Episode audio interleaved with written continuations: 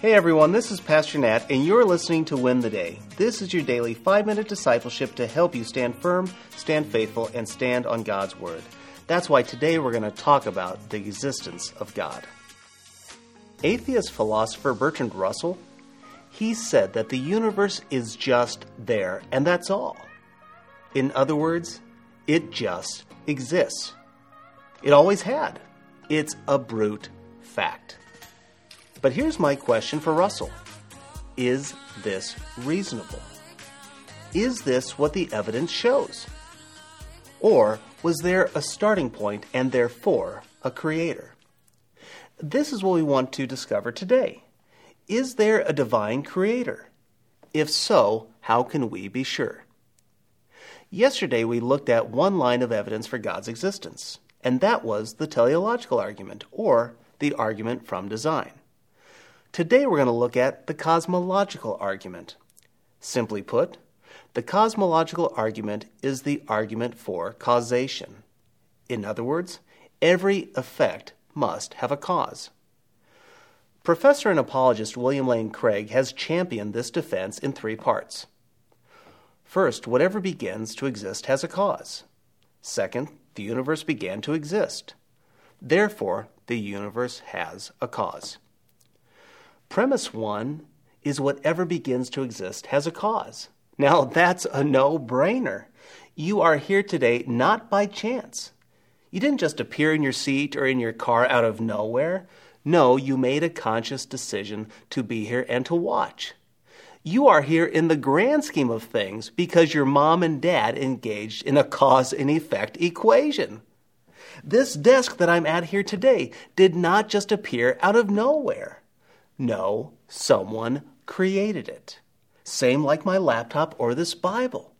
So, premise one is solid. Whatever begins to exist has a cause. Now, premise two states that the universe began to exist. Does the Bible confirm this or deny the premise?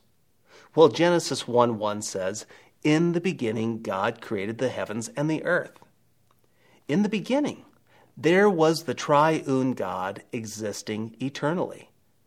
He existed outside of space and time. So before time began, there was nothing. And then God spoke it into existence.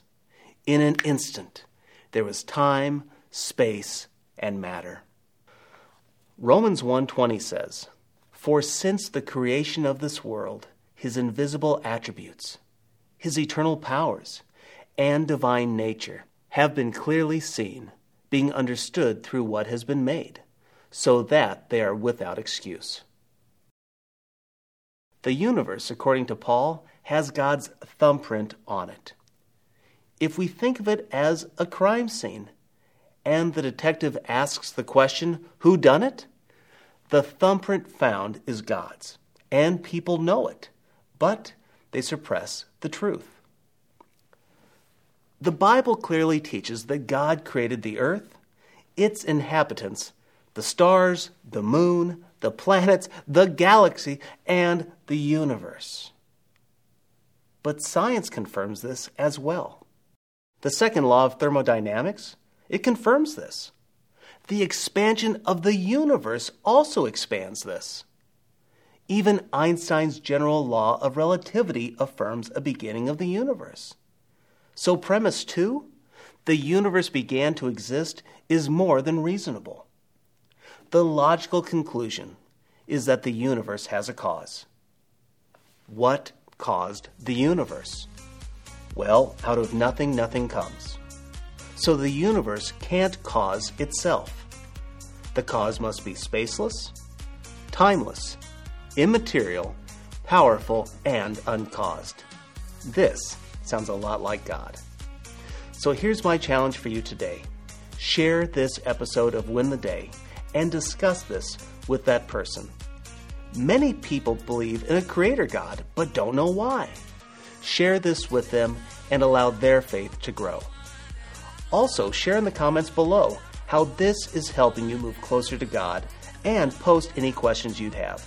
I would love to interact with you. And until then, go win the day.